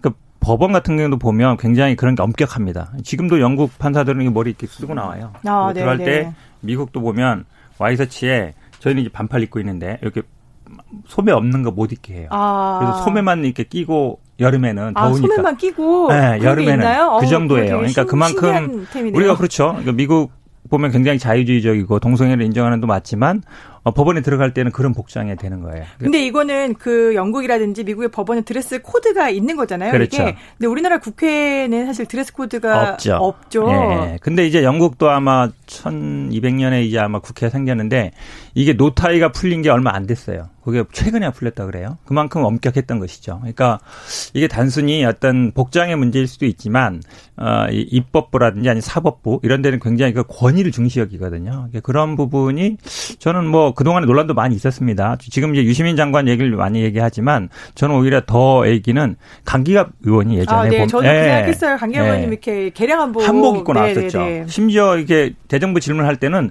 이렇게 밀짚 모자란 게 농민 복장 쓰고도 그렇죠. 나왔었어요. 네. 그러니까 그때도 보면 약간 어, 신선하다. 이렇게 생각했거든요. 굳이 꼭 뭐 양복만 입어야 되느냐. 한복도 입을 수 있다 했는데 어쨌든 이번에 유호정 의원 같은 경우도 뭐 꼭 그렇게 뭐 사실은 남성 의원들은 이게 양복이라는 코드가 있는데 여성 의원들은 정장이라는 게 꼭 정해지지는 않거든요. 그러면 저는 뭐 유의미한 변화라고 근데 봅니다. 이게 이제 보면 참그 우리 꼰대라는 단어 있잖아요. 아, 그렇죠. 이게 사전에도 등재가 네, 돼 있다고 네. 하잖아요. 영어 네. 사전에. 근데 사실 꼰대라는 말이 아주 그 나쁜 말까지는 아닌데 좀 이렇게 부정적 이미지가 있긴 건 사실이에요. 특히 이제 이제 그 대중을 상대하는 사람들, 연예인도 마찬가지고 뭐 정치인 더 할 것도 없죠. 선거 과정에서 꼰대다라는 프레임이 씌워지면 음. 특히 수도권에서는 이기기는 어렵습니다. 아. 둘이 나가가지고 선거 붙었는데만 네네네. 저한테 꼰대다 이러면 그냥 지는 거예요. 아. 근데 이제 사실은 지난번에 이제 미래통합당이 총선 때 아주 그냥 참패를 했는데 참패한 여러 가지 이유로 뭐 수백 가지 들 수 있지만 그 중에서 이제 이미지라는 측면에서 보면 미래통합당이 이제 약간 꼰대 이미지가 있다는 얘기들. 그건 아. 당내에서 하는 얘기거든요, 사실. 그게 이제 수도권의 젊은 유권자들한테 이제 배척되는 그런 것들이 있어요. 근데 이제 이제 이게 진영의 논리는 아닌데 사실은 처엔 처음에 시작된 비난들이 어쨌든 민주당의 여성 지지자들부터 시작된 건 맞는 것 같아요. 언론 보도를 보면. 그게 사실 민주당 입장에서는 좋은 건 아닌 거죠. 이 이제 이, 야, 이 문제를 가지고 이걸 문제를 삼으라는 게 이게 잘못하면 꼰대 이미지, 미래통합당이 그렇게 가지고 있었던 꼰대 이미지가 슬금슬금슬금 다른 쪽으로 전이되는 그런 현상으로 볼 수도 있어서 이게 이제 민주당 입장에서는 바람직한 건 아니고 또 하나는 이런 거예요. 그러니까 정의당도 어, 그 사실 정의당 이제 살 길이 어디로 찾아야 되냐라는 것들이 있잖아요. 왜냐하면 그렇죠. 지금 민주당이 워낙 덩치가 커졌으니까 이중대다. 예, 뭐. 이제 거기서 잘못하면 이중되고 예전에 사실은 민주당의 단독 과반이 안 될 때는 정의당의 존재 가치가 엄청났죠. 그렇죠. 정의당 표를 얻어야 뭔가 과. 근데 지금은 보트가 됐고. 근데 지금은 사실은 민주당 입장에서 국정원 하나도 정의당 필요 없는 상황이거든요. 그러면 정의당이 살 길을 어디서 찾아야 되느냐는 이 측면에서 봤을 때 지금 정의당에서 나름대로 그래도 언론에서 가장 주목을 좋은 의미든 나쁜 의미든 어떤 형태로든 관심이 대상이 되는 게 유호정 의원, 그다음에 장혜연 의원 두. 사람이에요.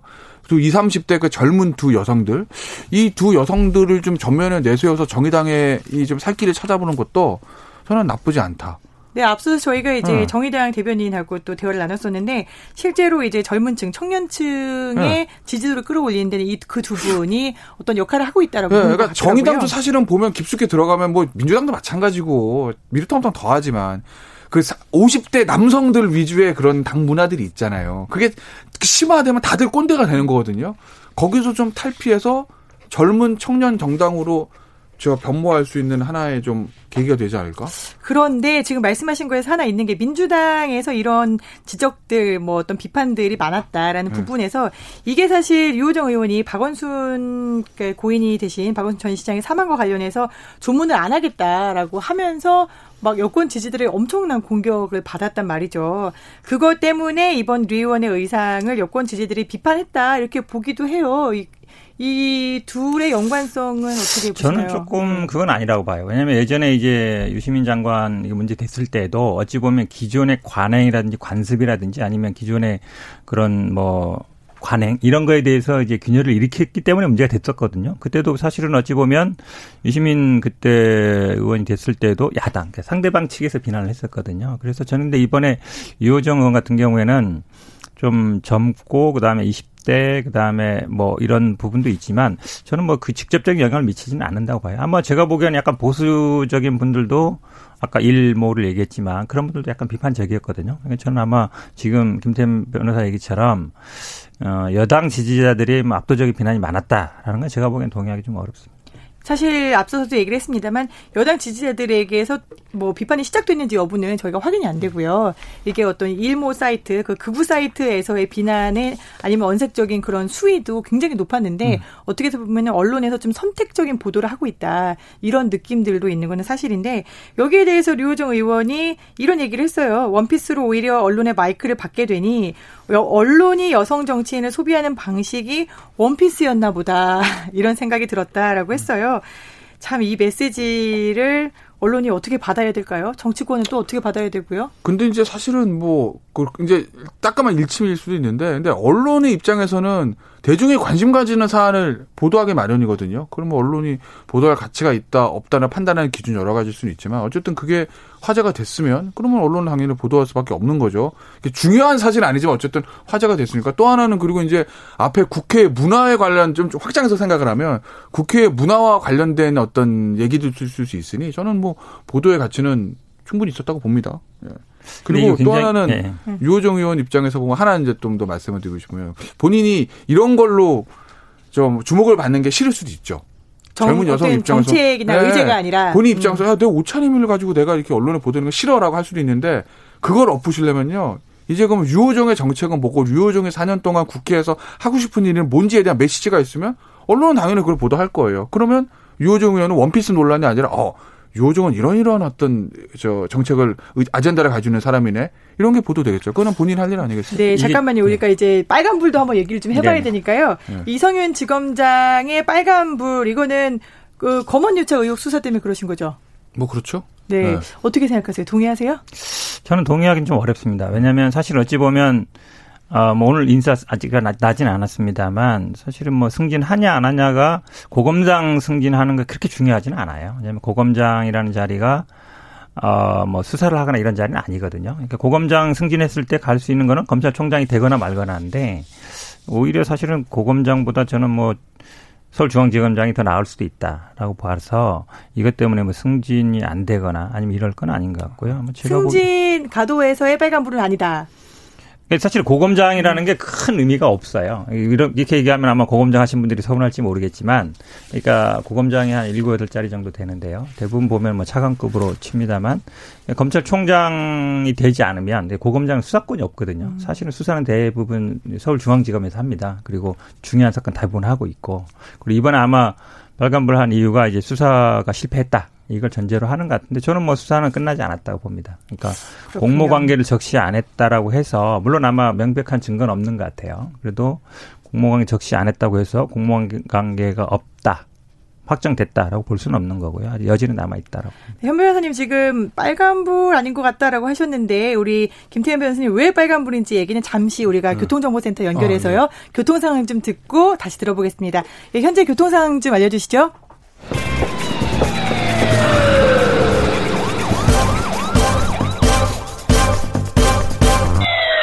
김경래 최강 시사.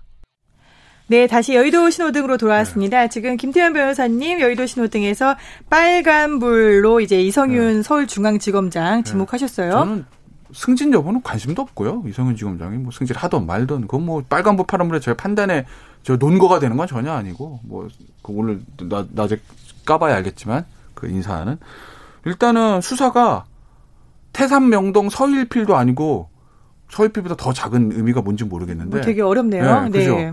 엄청나게 뭐가 있을 것처럼 시, 시작을 하고 수사 과정에서도 부드럽게 흘러가는 게 아니고 막 수많은 무리를 일으켰으나 결과가 나온 거 보면 너무나 미약했다.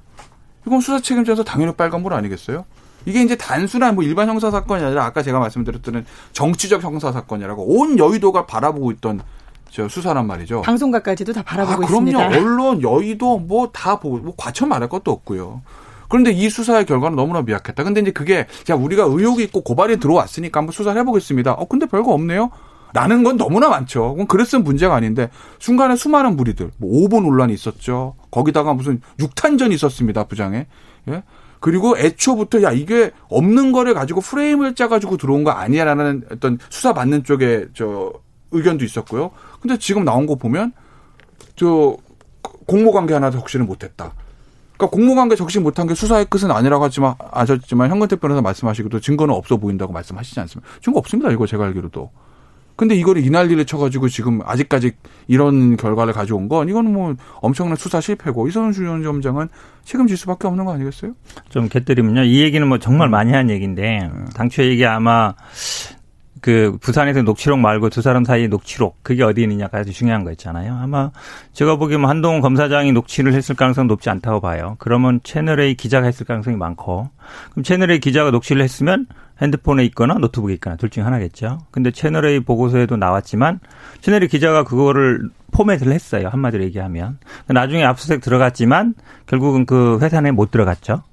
결국 나중에 이제 뭐 호텔에서 받아가지고 그게 또 법적으로 문제까지 됐는데 결국은 제가 하기에 없는 것이냐, 아무것도 없는 것이냐, 아니면 증거를 못 찾은 것이냐라고 얘기했을 때 저는 증거를 확보를 못했다 쪽에 더 무게가 있다고 봅니다. 왜냐하면 사실 증거 네. 인멸이 많이 그 의혹으로 해서 사실은 채널A 예. 기자가 구속이 된 거예요. 왜냐하면 말씀드린 것처럼 핸드폰, 노트북 포맷 했기 때문에 이게 사실은 뭐 그다음에 한동훈 검사장은 또 항상 얘기하는 게 아니 그렇게 검사장을 사칭하고 다녔는데도 왜 가만히 있느냐. 뭐 고소를 하든지 중지 언론 중재를 하든지 그런 역할이 없었거든요. 그러면 제가 보기에는 이거는 두 사람 사이 어떤 관계 아니면 유착 의혹이 없는 게 아니라 그런 증거들을 잘 감췄다. 잘 없앴다라고 보는 게 저는 맞다고 봐요. 그 뇌피셜이잖아요. 황금택 변호사님. 어, 실제 뇌피셜뿐만 아니라 실제 지금 지금 말씀드린 아, 그러니까 아니 네. 그 노트북이라든지 아니면은 네. 핸드폰을 포맷한 거 맞고요. 아, 그건 맞는 그렇죠. 거죠. 그다음에 한동훈 검사장도 네. 어쨌든 핸드폰 지금 포렌식 제대로 못했고. 그건 맞는 그렇죠. 거죠. 그 조사도 네. 지금 아마 끝나지 않은 걸로 네. 알고 있어요. 증거 네. 부분은 저는 모르겠고요. 그러니까 그렇기 때문에 공모가 있었을 것이다라는 건 본인 생각이신 거죠. 그렇죠. 거기에서 논리적인 연결점이 그럼요. 뭐가 하나가 없긴 하네요. 둘이 어떤 대화를 나눴는지 아니면 그 대화에 대한 음성 파일이라든지 네. 이런 게 있어야 되는데 근데 이제 의심적인 부분은 어 이제 한동훈 검사장이 뭐 KBS나 MBC에 대한 어떤 수사를 압박을 하고 있단 말이죠. 어떤 명예 훼손이라든지 아니면 네. 왜곡 보도다라고 해서 네. 근데 그렇다고 하면은 사실 본인의 이름을 팔고 다녔던 네. 그 채널 A 기자가 네. 제일 잘못한 거잖아요. 잘못했죠. 그 채널 A 기자에 대해서는 네. 뭐 고소를 하겠다라든지 뭐 형사든 아니면 민사든 간에 아무런 조치도 취하지 않고 있단 말이죠. 그러니까 채널 A 기자가 사실 채널 A에서 이동재 기자가 해임됐거든요. 그러니까 해임된 거는 사실 어떻게 보면 엄청난 중징계를 받은 거예요. 그리고 지금 강용미수로 구속도 돼 있는 상태고요. 이 상태에서 그 기자까지 고소하는 게 과연 도의적으로 그러니까 인간적으로 맞느냐라는 판단 해볼 수는 있고 한동훈 검사장 입장에서 보면 그리고 이동재 기자가 잘못한 건 맞는데 근데 한동훈 검사장 팔고 다니는 게 무슨 죄인지는 전 잘 모르겠어요. 사칭 아닌가요? 공무원 자격 사칭죄는 내가 예를 들어 제가 제가 어디 나가서 제가요 저 무슨 무슨 검사인데요 하면서 당신 내가 수사할 거야.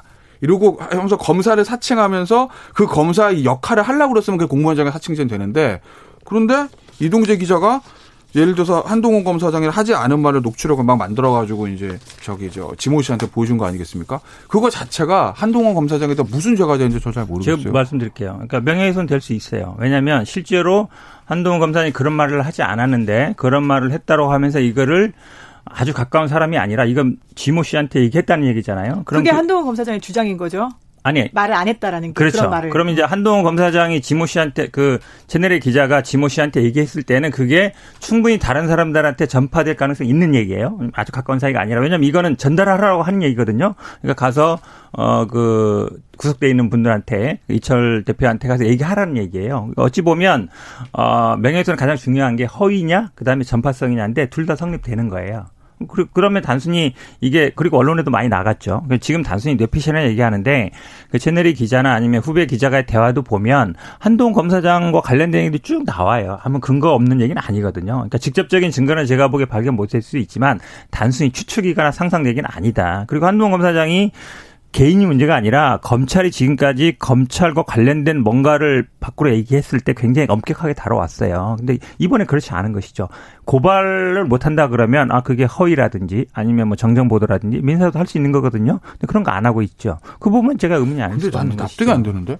MBC 거기다가 이제 다른 뭐 KBS까지 다 이제 고소를 했습니다. 네네네. 예, 한동훈 검사장. 음. 그다음에 저 자기를 저 그렇게 폭행 의혹이 있는 정진웅 부장관까지 그렇죠. 네. 그러니까 온갖 거다 하고 있는데 이동재 기자에 대해서 법적 조치를 안 했다고 해서 이동재 기자를 그러니까 이동재 기자 한 말이 다 진실이다. 나는 이동재 기자랑 공모를 했기 때문에 내가 차마 이동재 기자를 고소하지 못하겠다라는 건 나는 저는 너무 논리적 비약인데 예를 들어서 공모까지 아 예를 들어서 변호사님이 네. 저랑 친하지만 밖에 나와서 제 욕을 하고 다녔어요. 제가 그걸 알았어요. 아 저 형 왜 저러지? 그래서 제가 황근택 변호사를 허위사실 유포나 명예훼손을 고소하지 않았다고 해서 형, 형이 저를 제 얘기를 하고 다닌 거를 다 용인하는 거냐. 그건 아니지 않습니까? 그건 아닌데. 그렇잖아요. 그리고 또 하나는 생각을, 네. 수사는 나와 있는 증거로 하는 거 아시잖아요. 자, 우리가 부산 녹취록이 올, 저 나왔을 때 저게 한동훈 검사장을 처음에 올가매겠구나라고 생각을 했었는데 내용이 풀로 공개되고 나서 저게 한동훈 검사장의 동아줄이겠구나가 돼버려요. 왜? 거기 보면요. 이것도 사실 저 추측의 영역일 수는 있는데 거기 보면 나 이동 저 유시민한테 관심 없어. 그 사람 끈 떨어진 사람이잖아. 왜 그래? 금융범죄라는 얘기가 나옵니다. 그렇잖아요. 네. 자 보세요. 우리가 상식적으로 그런 대화를 하는 사람이 공, 저 검사장실에서 뒤로는 전화해서 야 근데 사실 아까 얘기한 건 다 거짓말이고 니들 저 유시민 잘 잡아봐 내가 엄청나게 백업해 줄게 라고 했겠습니까? 상식적으로? 뭐 그렇지 않잖아요. 카카오톡에 통화가 voice 통화가 있었던 건 사실이지만 이제 아니 기자랑 검사장. 전화하는 거는 당연한 일인 거지. 그리고 네. 사실은 한동훈 검사장이랑 전화 몇 번 안 해본 법조기자 좀 나와보라고 그러세요. 그렇잖아요 네, 나와 보라고 지금 하는 네. 방송에서 나올지는 잘 모르겠고요. 네. 이게 지금 이 어떻게 보면 이동재 기자에서 시작한 나비 효과가 정말 네. 어떻게 일파만파 퍼지고 있는데 거기에서 또 하나 나온 게 이제 이성윤 지검장의 빨간불에 어떻게 보면은 또 더 이어지는 빨간불이 나올 수도 있겠다. 그 권경혜 변호사가 했던 얘기들 있잖아요. 한동훈을 내쫓을 보도가 나갈 거다라고 MBC. 어, 그러니까 일단은 처음에 공경 이제 시- 바- 방송 전이냐 방송 후냐에 대해서는 방송으로 정리가 된 거죠. 그렇죠. 한상혁 위원장이 거기에 대해서 반박을 했고 권경에서 아 내가 그거는 시간에 착각을 했다. 뉴스를 내가 안 봤기 때문에 전인지 후인지 뭐 그건 그런 건데 문제는 중요한 사실은 전후가 아니라 방송 후 1시간 9분 후라도 1시간 정도 후라도 한성혁 방송을 관할한 한성혁 위원장이 한동훈 검사장관 거콕 찍어서 이 사람 내쫓아야 된다라고 얘기했다라는 게 이제 그 권경혜 변호사의 얘기입니다. 거기에 대한 한성혁 위원장의 반론은 아니다도 명확하게는 아니고 내가 쓰는 말투가 그런 말투 나는 쓰지 않는다라는 얘기. 그 다음에 윤석열 총장에 대해서는 안 한 것 같고 정확하게 기억이 안 난다는 거거든요. 지금. 진술이 지금 엇갈리고 있다라는 얘기까지. 네, 네. 엇갈리고 있는 건데 네. 권경혜 변호사 말이 맞다고 가정하라고 말씀을 드리면 어쨌든 뭐 사담이긴 하지만 방송을 관할하는 방송 저 그 방송통신위원장. 방송위원장이 그 중요한 보도 이후에 그 보도에 비판적인 시각을 가지고 있는 사람에게 전화해서 그 보도의 대상장은 무조건 방송에서 쫓아내야 된다라고 말했다면 이거는 그냥 넘어갈 수 있는 문제는 아닌 거죠. 너무 이제 상상의 영역 같은데요. 저는 사실은 전제로 말씀을 예, 드린 그러니까 왜냐하면 뭐 이- 사실 이, 이 이게 처음 글이 이슈가 됐던 거는요. 방송이 나오기 몇 시간 전에 곧 이런 방송이 나올 그렇죠. 거다. 방송을 미리 알고 있었다. 그렇죠. 그게 핵심적인 거였어요. 오보다. 그렇죠. 그러니까 아니죠. 오보다는 게 아니라 사실은 이분이 이 글을 처음 쓴 게 아니에요. 그 전에도 계속 작정이 돼이 얘기를 써왔어요. 그런데 어 몇 시간 전에 통화를 했고 곧 나올 거다 이랬는데 진술이 어, 바뀐 거다. 그렇죠. 네. 근데 사실은 3월달 얘기예요. 벌써 몇 개월 지났거든요. 이거를 사실은 어떤 내용까지 정확하게 기억하고 있다 그러면 제가 보기에 이 사실 법적인 분쟁에서요 전후는 굉장히 중요합니다. 알겠습니다. 네, 여기까지 듣도록 하겠습니다. 여의도의 신호등의 현근택 변호사 그리고 김태현 변호사 함께했습니다. 감사합니다. 네, 고맙습니다. 고맙습니다. 네, 8월 7일 금요일 KBS 일라디오 김경래의 최강 시사 여름 특집 최강 어벤져스. 예, 오늘 진행을 맡은 저는 김양순 기자였습니다. 다음 주부터는 김경래 기자 다시 돌아올 예정이고요. 저는 뉴스 언박싱으로 찾아뵙겠습니다. 아, 마지막 곡으로 커피 소년의 힘내를 전해드리겠습니다. 이만 물러갈게요. 피곤해 지쳤어도 머리가 아파와도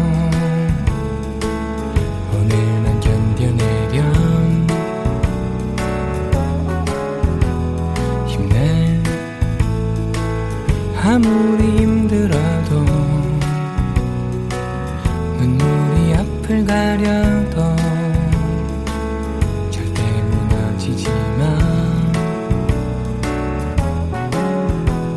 알아. 벽처럼 막혀있고 깜깜해 보일 거야. 끝이 보이